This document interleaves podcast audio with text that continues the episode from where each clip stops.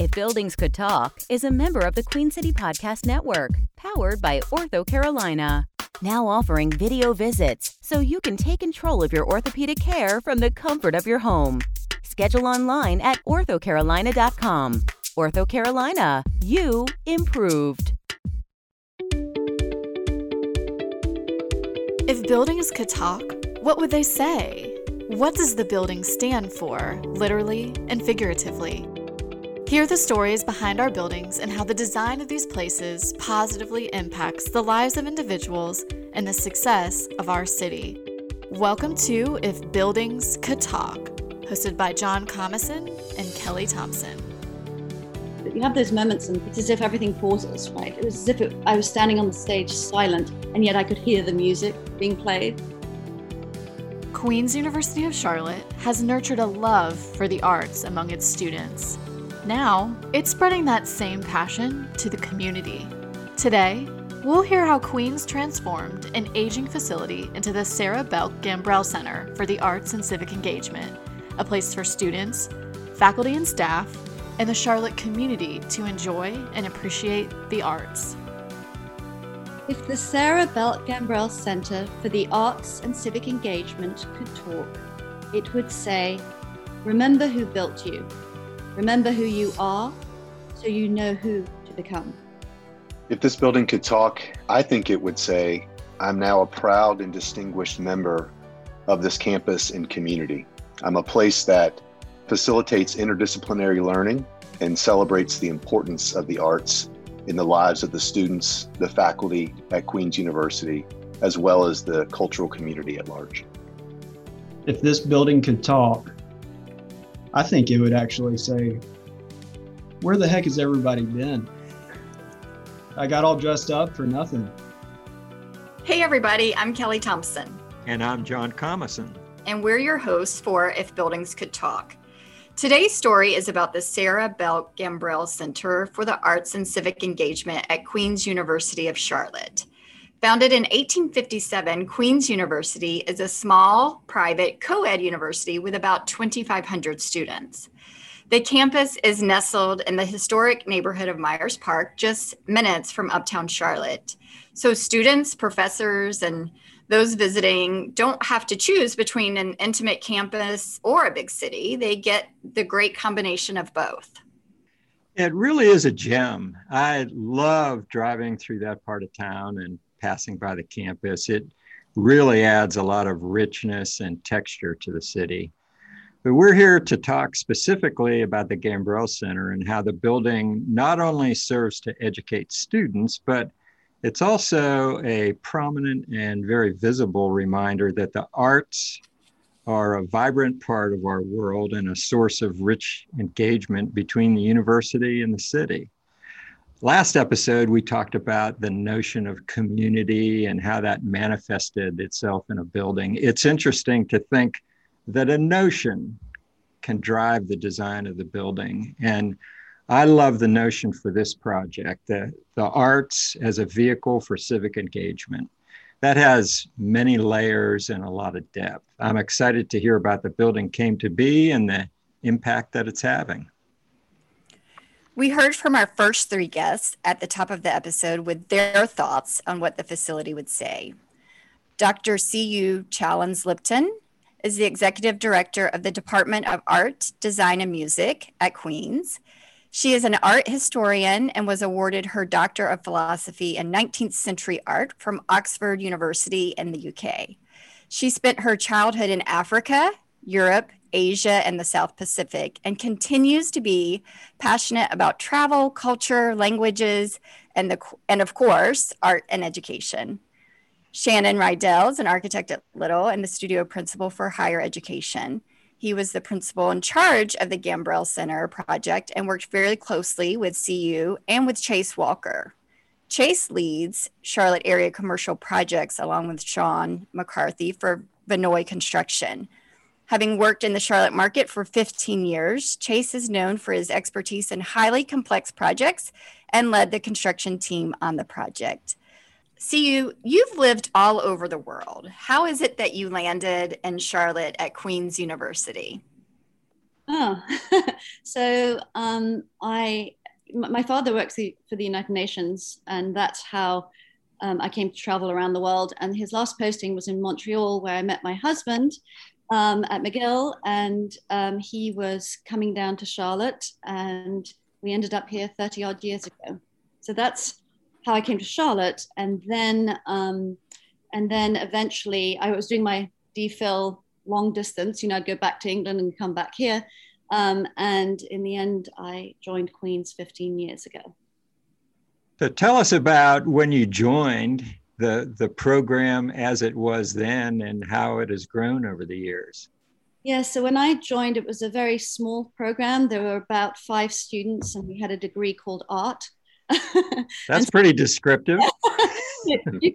You could take, some art history, some studio art. There were no design classes or anything like that. So we decided soon to try and grow the department. We were in a, scattered around campus, but we started to grow it and add many other majors, including graphic design and interior design. And then a few years ago, we merged and brought music and music therapy together under one department of art, design, and music. So as the program started to grow, at what point did you realize you needed a new facility? And then also, how did your relationship with Sarah Belk Gambrell help make that a reality? Yes, that's interesting. I think, I've known Sarah since my first year of moving to Charlotte. I had known Sarah for a long, long time, and Sally, her daughter. I think the minute I sort of joined Queen's, I had this dream, as did many in the arts, right? The hope was that there would be a combination of the arts. I've always believed in the importance of interdisciplinary learning within the arts and without. And early on, we started with a thing called hanger painting, where we wanted to create a gallery in our old building. And we had no gallery system, and people came. We sent out invitations for hanger painting. You literally would imagine hanging a painting. And one of those was Sarah Belk Gambrell. And she was a great supporter for a long time. And when it came to really, once we'd grown the department up to now more like 200 students, the university then recognizes that you should have a presence. And to show support of the arts, a building is the great sort of reflection of that, the visual reflection of support of the arts. And Sarah ended up being the lead donor through her daughter, Sally, and brought visibility to something that had meant so much to her, to many others in the department, many faculty, and historically to many people, and to myself. And she, as you know, is a great supporter of education and of the arts, and her vision and hope wedded with mine. And I think her leadership and her belief in me being a leader in the arts as a woman really came through in the end. And it was a wonderful sort of marriage of ideas. That's great. Right. The project actually is a major renovation and addition to an existing facility. Shannon, can you tell us in kind of broad strokes the basic program for the project? Sure. So the goal of the project was really to consolidate all of the arts into one magnificent place. And there was a lot of excitement built around this project serving that purpose, but also bringing the community into to really be engaged with a venue that was unlike any other in Charlotte.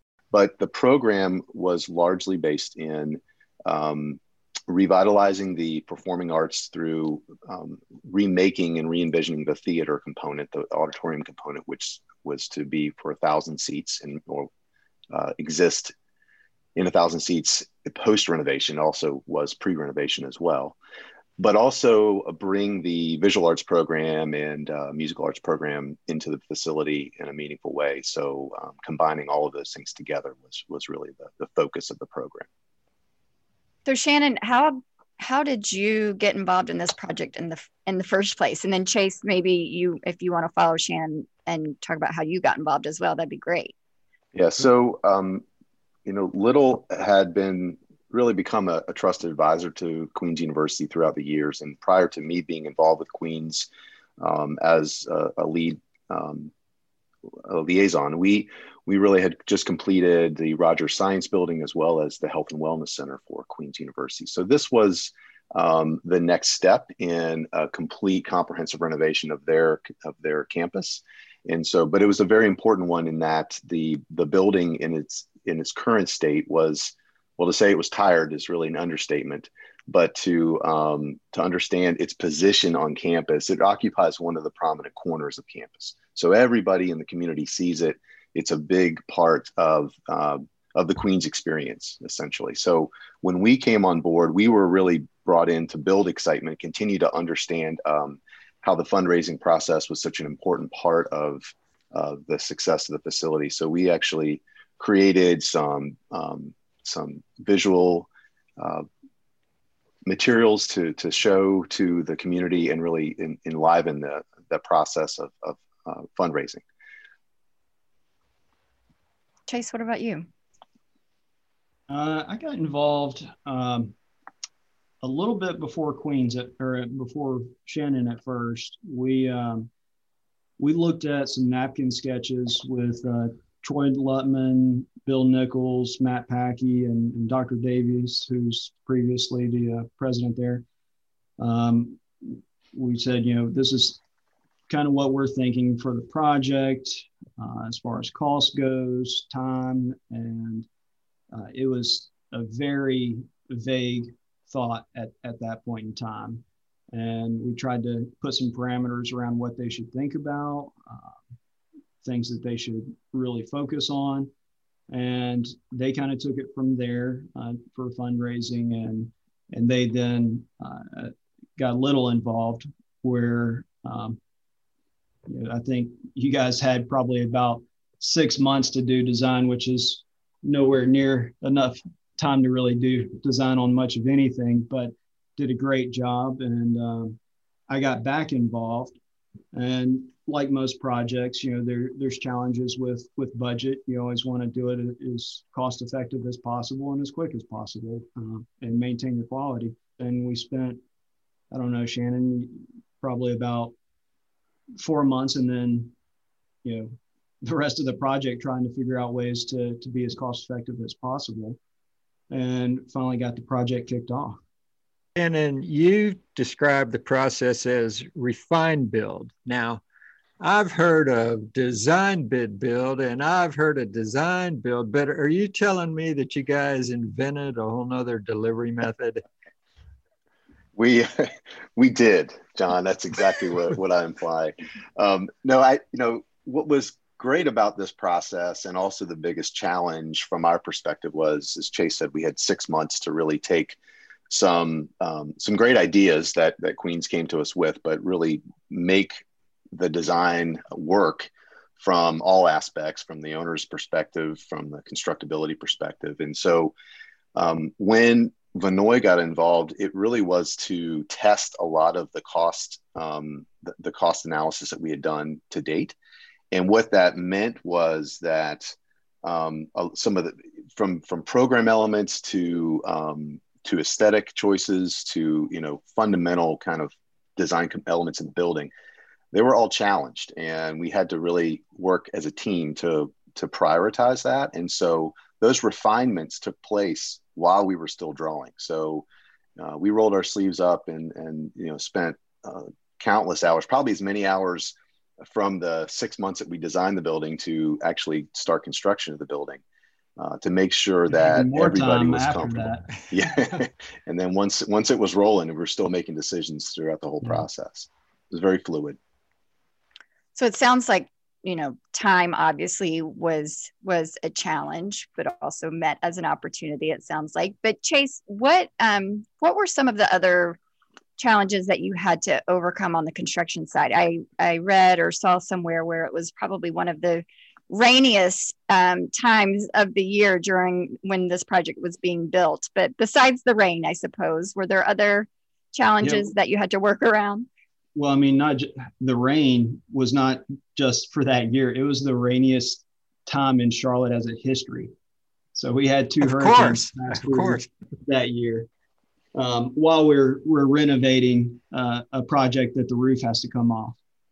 So, I mean, the whole structure of this building, without getting into too many details of it, basically had to be redone. We called it threading the needle, where we took steel, cut through the concrete slabs of each floor, went down to the basement to add in the two mezzanines or balconies in the new theater, and then took the roof off. You don't do that sort of thing every day? Well, you know, we try to keep it simple, but this one had its challenges, and that was definitely one of the biggest. You know, the addition on front had its challenges with having to dig down 18 feet to the existing foundations.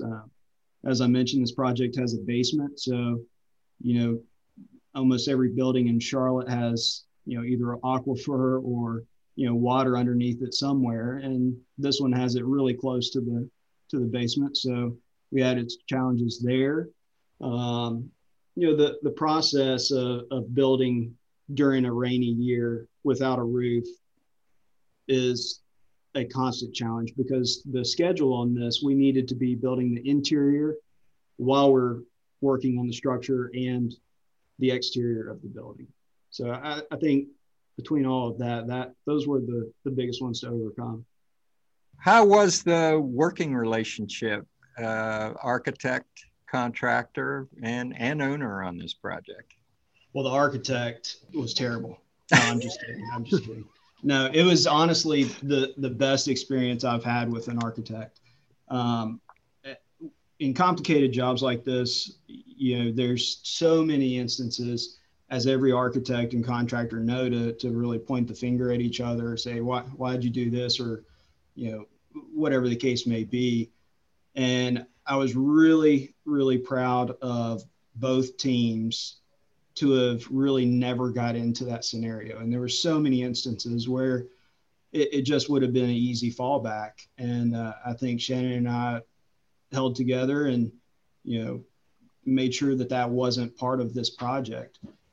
Yeah, I have to add, if I could, there are moments in your career that you remember as being highlights. And I think from the owner's side, the contractor side, and the team that we assembled, this will remain one of the highlights of my career personally. But Chase said it well. It was truly a team effort, and I think the level of commitment from the owners committee to our weekly meetings, to late nights discussing how we're going to resolve issues. These are all things that are part of that process, and it doesn't show up necessarily in the building, but it definitely lives on as a process that was absolutely remarkable.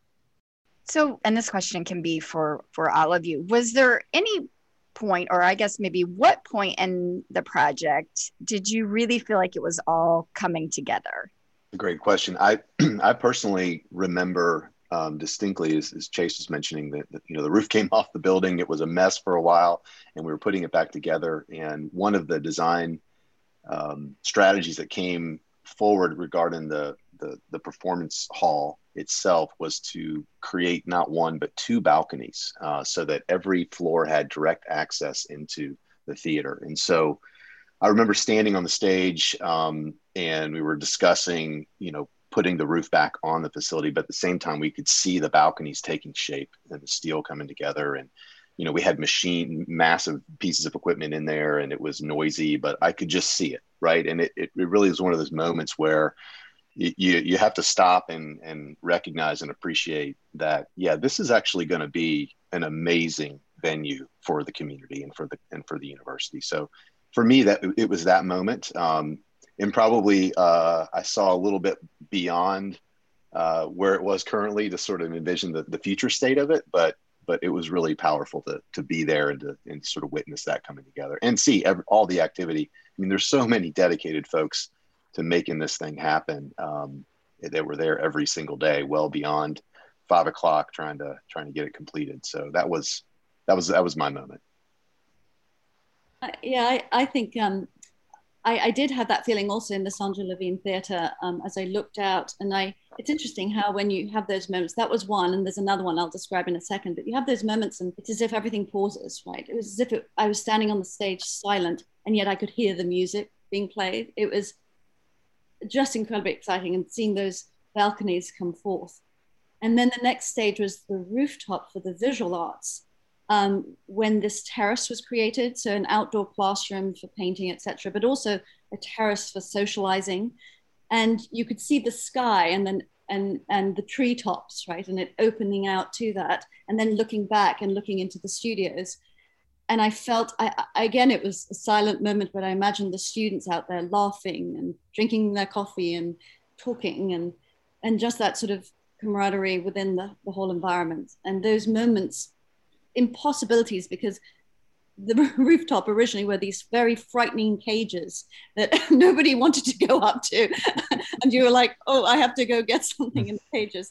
But now it was this beautiful space, and a space that even was magically able to open up to the skies. So it was an incredible moment. Yeah, I think for me, as a contractor, it happens a little bit differently. And I had a similar moment there in the auditorium as the curved walls were going in, seeing those go in and tie into the balconies, seeing that go together. I mean, that's, in my opinion, the heart of that building, or the jewel there. But as a contractor, for me, it was when we got dried in.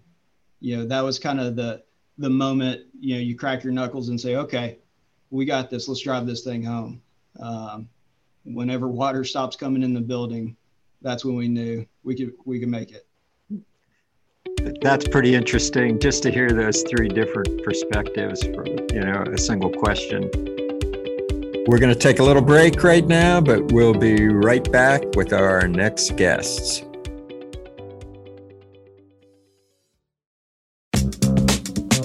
At Ortho Carolina, personalized orthopedic care goes beyond my appointment. Accessible, comprehensive, and compassionate. It's my care, my way. Schedule your appointment today at OrthoCarolina.com.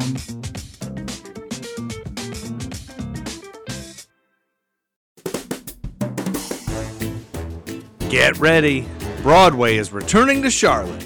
Blumenthal Performing Arts has an incredible selection of upcoming hits, including the returns of Hamilton and Wicked, plus the long-awaited Charlotte debut of Disney's Frozen, and many more fan-favorite musicals and plays. Season tickets are on sale now at BlumenthalArts.org/BPA Broadway. Wash your hands, avoid sick people, and touching your face. There are everyday actions to help prevent the spread of respiratory diseases. Visit cdc.gov/COVID-19. Brought to you by the National Association of Broadcasters and this station. At Ortho Carolina, my personalized orthopedic care begins with the click of a mouse, because online scheduling saves me time.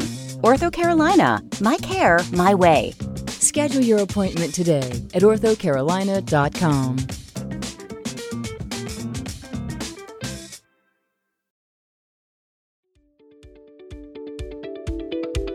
If the building could talk, she would say, "My halls are filled with the laughter of people, the lessons of professors, and the vibrato of instruments.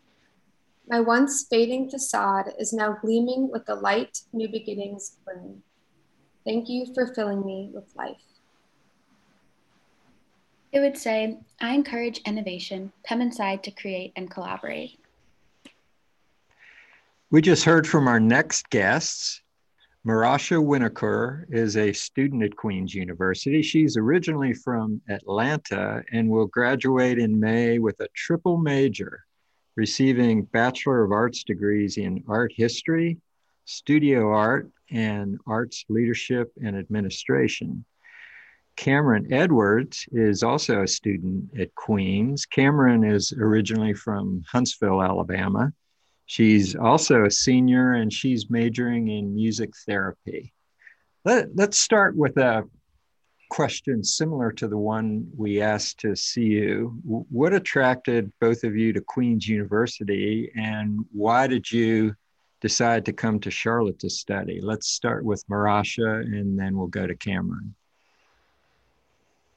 I knew that I wanted to study art history, and I was looking into arts leadership and administration or arts management programs, and I saw that Queens had it. Queens was my first choice since I first visited, and I was attracted to the study abroad program and the internships programs. So I decided to make my way to Charlotte. It's only 4 hours from home, so I was close enough to my parents, but far enough where they couldn't like sneak up on me. So that's important. Good strategy. Like Marasha, I knew that I wanted to study music therapy coming to Queens, which definitely played a big part in my decision. I felt like the music therapy department was really valued within the music department, and that I could get equal education both as a clinician and the more psychology side of things, but also as a musician. And then on top of that, when I visited Queens, I knew when I stepped foot on campus, I could just really pick up on how person first the community was, and how I'd be just more than a student, and my professors would care about me as an individual, and I could make those connections with faculty and student life programs and within the classroom.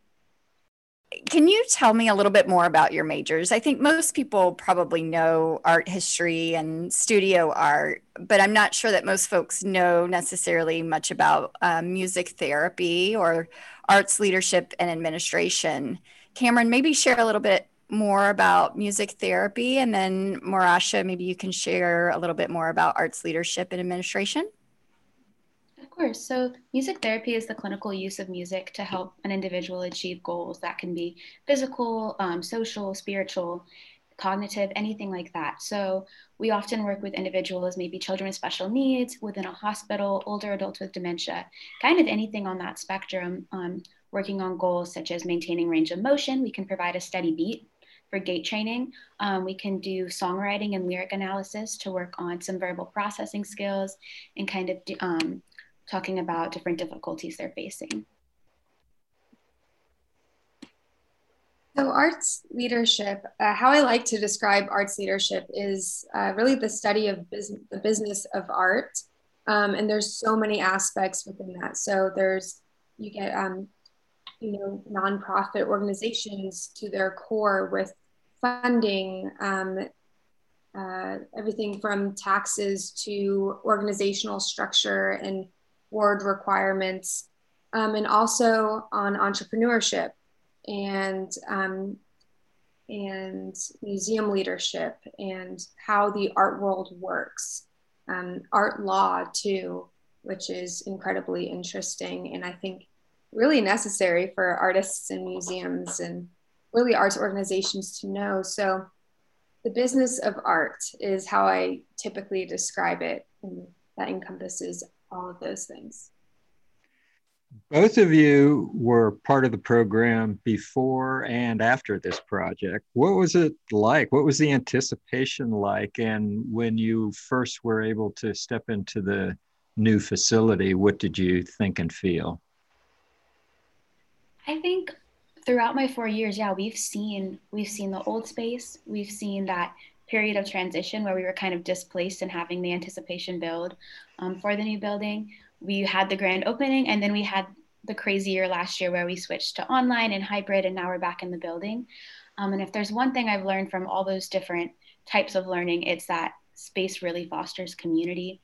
And whoa, so wait, say that again. Say that again. Space fosters community. Oh, thank you. And so I think being back in this building and having this collaborative space, it just emphasizes all that we've seen in our past 4 years, especially within the arts, such a community-based field. Having the space to kind of build those relationships and learn and grow from each other is really important. Absolutely. And going off what Cameron said, I think before the building renovation, I had stepped foot in that building maybe a couple times when I had to. It was never somewhere where I wanted to be or wanted to hang out. And it was also, to me, it was like, oh, well, that's music, or, you know, that's this area of study, rather than like, that's my space. It was very separate. So what Cameron said, it did bring us all together. And I think the anticipation of getting to know everyone within the arts, or at least your peers within the arts, was really exciting. Our previous building, the visual arts, or where I had my courses, I think CU touched on it really well when she said that having a building is the university's visible support of our program. I think as a student, to know that our institution supports what we're doing and sees the value in it only added to that excitement and added to the passion that I think I've had and so many other students had for not only Queens University of Charlotte, but also for our majors in our career paths. It was great, and it did what it, we had classes and we did well in the classes, but to see how much inspiration could come from a building with light and, like Cameron said, community was so exciting.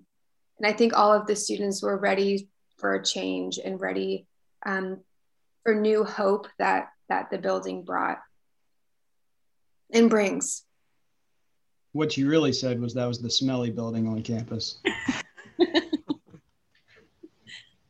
No, I think they both touch on something, though, that's really important in the design process, and something that needs to be said is that the existing building, if you know it, or even if you don't know it, was accessed sort of in the middle of it, and it wasn't a building that was really an open platform. It didn't have a community feel to it, and so there was a moment in the design process where we intentionally made sure that the access to the building, not only from the street, but from the rest of the campus as well, became almost an open living room feel to it. So everyone who comes into the building immediately has visual access, but also physical access to collaboration spaces. So that lobby becomes a really vital, important part of that whole entry sequence. And then, you know, the reference to natural light is something that was really, really important during the design process as well. We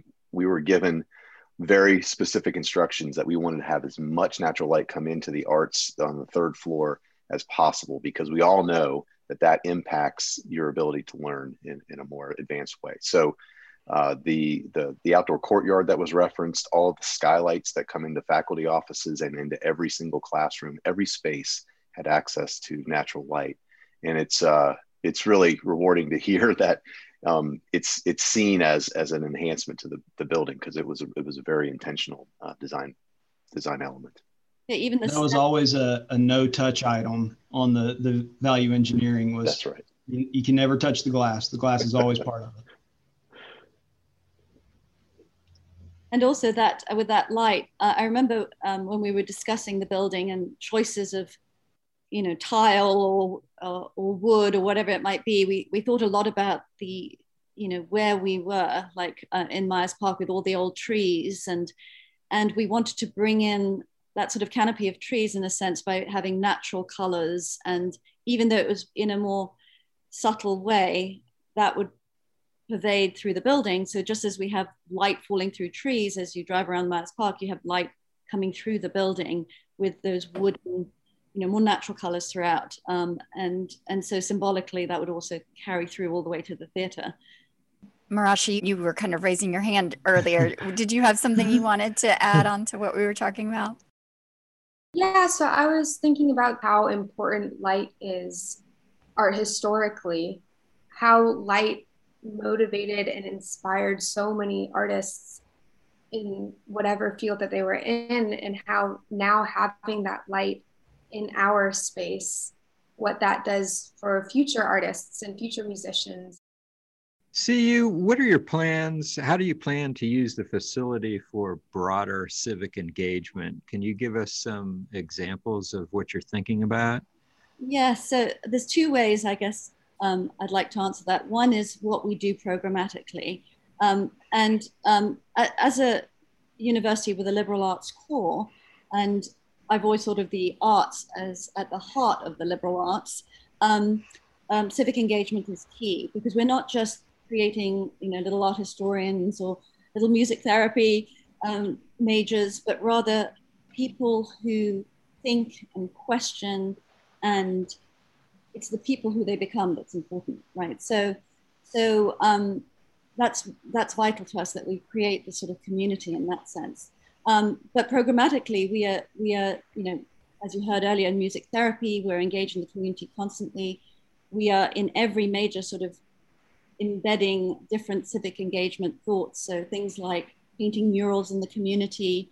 When Black Lives Matter happened and we had the whole mural on Tryon Street, one of our faculty and students was involved. Whatever issue evolves in the community, we are there. So what we teach is, you know, completely engaged with civic engagement. I think people don't always understand that, but the arts are engaged in the community through partnerships we have, be it through theater or music or the visual arts, all the major sort of organizations we have partnerships with and are growing that, but also the more grassroots movements. The other thing is, visually, we try and enforce some of those ideas. So if, as you walk into the Gambrell Center in the Selvan Atrium, you'll see two murals that are created by a street artist who our students were working with, and they deal with sort of the importance of upwards mobility in Charlotte and connectivity, which are huge issues now. Then if you go on to the terrace that was referenced, you have a Claudia Rankine poem, The Citizen, right, linked to the importance of equality, racial equality in America. So I could go on and on, but the idea of both visually and literally through our programs, we are engaged in the community in many, many ways. That's fantastic. So I know COVID has put somewhat of a damper on kind of getting regular artists in and performances and that kind of thing. Is there any sort of timeline, or at least hopeful timeline, of when you may be able to kind of book those performances, or is that already happening? So we are hybrid right now. What that means is there's some, you know, our choir is performing in the Sandra Levine Theatre, but not to the greater public. I know that we haven't actually decided, so we're hoping that soon, but we have to hear from senior leadership. We will open up. I'm hoping that by the fall, things have more normality. I think across the board, we're seeing that across the globe, right? So for now, we're waiting to see details about limited access and maybe performances outside using the front porch or whatever. So that sort of thing could happen, and limited access to gallery. And that's really where we're at. What sort of artists do you, or musicians or performances do you hope to showcase? Oh gosh, lots of things. Right now, we actually have an exhibit up with Penland artists, the Penland School of Craft. So we have Penland artists with our faculty right now. In the fall, we'll be having an exhibit of Bank of America photographs. So it's called Influence and Identity. So those are the more immediate. We have several musical performances where Aaron Neville will be joining us in the fall, for instance. We also will have the readings in spring of Elizabeth Strout. So a wide variety of possibilities coming. St. Martin in the Fields will be coming a little later. But. Kelly, any final thoughts about our conversation today? Yeah, you know, I'll be honest. I feel like art galleries and theaters have always been somewhat intimidating to me. You know, I think of them as these kind of pristine places, but hearing the story of this newly renovated center and the transformation it underwent and how it was really intended to be this cultural hub makes me so desperate to go see it in person. And so it's exciting for our community to know that there's a place that is not only enhancing arts education for students, but also bringing the love of arts to the city as a whole. For me, I think about the reason we created this podcast was to be able to tell the backstories about our buildings, and especially the impact that they have on people in the community that use them. And this project literally addresses that in its name, the Sarah Belk Gambrell Center for Arts and Civic Engagement. Civic engagement. I love that all of the programs, as CU talked about them, have that as a core value. How does the work that we do engage with and impact the broader community? How does it reflect the times we live in? Can it uplift our spirits and intentionally make us more uncomfortable? How can it be therapy for me? I also feel that any city needs to have a strong relationship with their institutions of higher learning, and this program and this building are really shouting that to the world. I love it, and I can't wait for this pandemic to be over so that I can go to exhibits and performances and soak all of it in. Kelly, if the Gambrell Center could talk, what would it say? I think if the building could talk, it would likely open up one of its art history books and pull a quote from artist Henry Moore and say, "To be an artist is to believe in life." What about you, John? What you got up your sleeve? Yes. Well, you know, of all the buildings that we've profiled, surely this building has a song in its heart, wouldn't you? Wouldn't you think? I have no doubt. But which one? Yeah. So we're going to go again to the Beatles, and this song was written by John Lennon, credited to Lennon and McCartney, as most of theirs were. It's the opening track on their 1969 album, Abbey Road, and was also released as a single coupled with something. So there's a little bit of history, maybe some music history. I bet Cameron and Marasha have never even seen a single, but you know, back in the day when we couldn't scrape enough money together to buy the whole album, we would buy a single, and it had obviously had two sides. So you may know both of those songs. Reached the top of the charts in the US. I did have to tweak one of the lyrics a little bit because even John Lennon couldn't see this one coming. But here we go. One thing I can tell you is you got to see me. Come together right now over me. Now, I know there are a lot of things that could improve that, but one thing that could improve that would be engagement. So everybody needs to come off of mute. And so I will do the first verse, and then everybody is going to join me for the come together right now over me. Okay, are we ready? Let's do this. We're ready. Let's do it. Let's do this with gusto. Cameron, you're the music person here. Can you help? Can you direct? I need a beat. You got a cowbell, don't you? You play the cowbell. All right, one more time. One thing I can tell you is you got to see me. Come together right now over me. All right. That was awesome. That's engagement right there. Engagement. Kelly and I would like to thank our guests, Dr. C.U. Challens Lipton, Shannon Rydell, Chase Walker, Marasha Winokur, and Cameron Edwards. Our sponsor, Ortho Carolina, Brian Baltasevich and his team at Queen City Podcast Network, Andy Spain and Ryan Davis for post-production, and Heather McQuilkin, our chief of staff at Little, who is the glue that binds this whole operation together here at If Buildings Could Talk World Headquarters.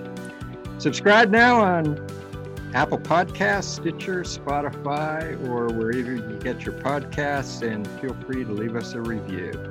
Thanks for listening to If Buildings Could Talk, and we'll look forward to having you join us for the next episode.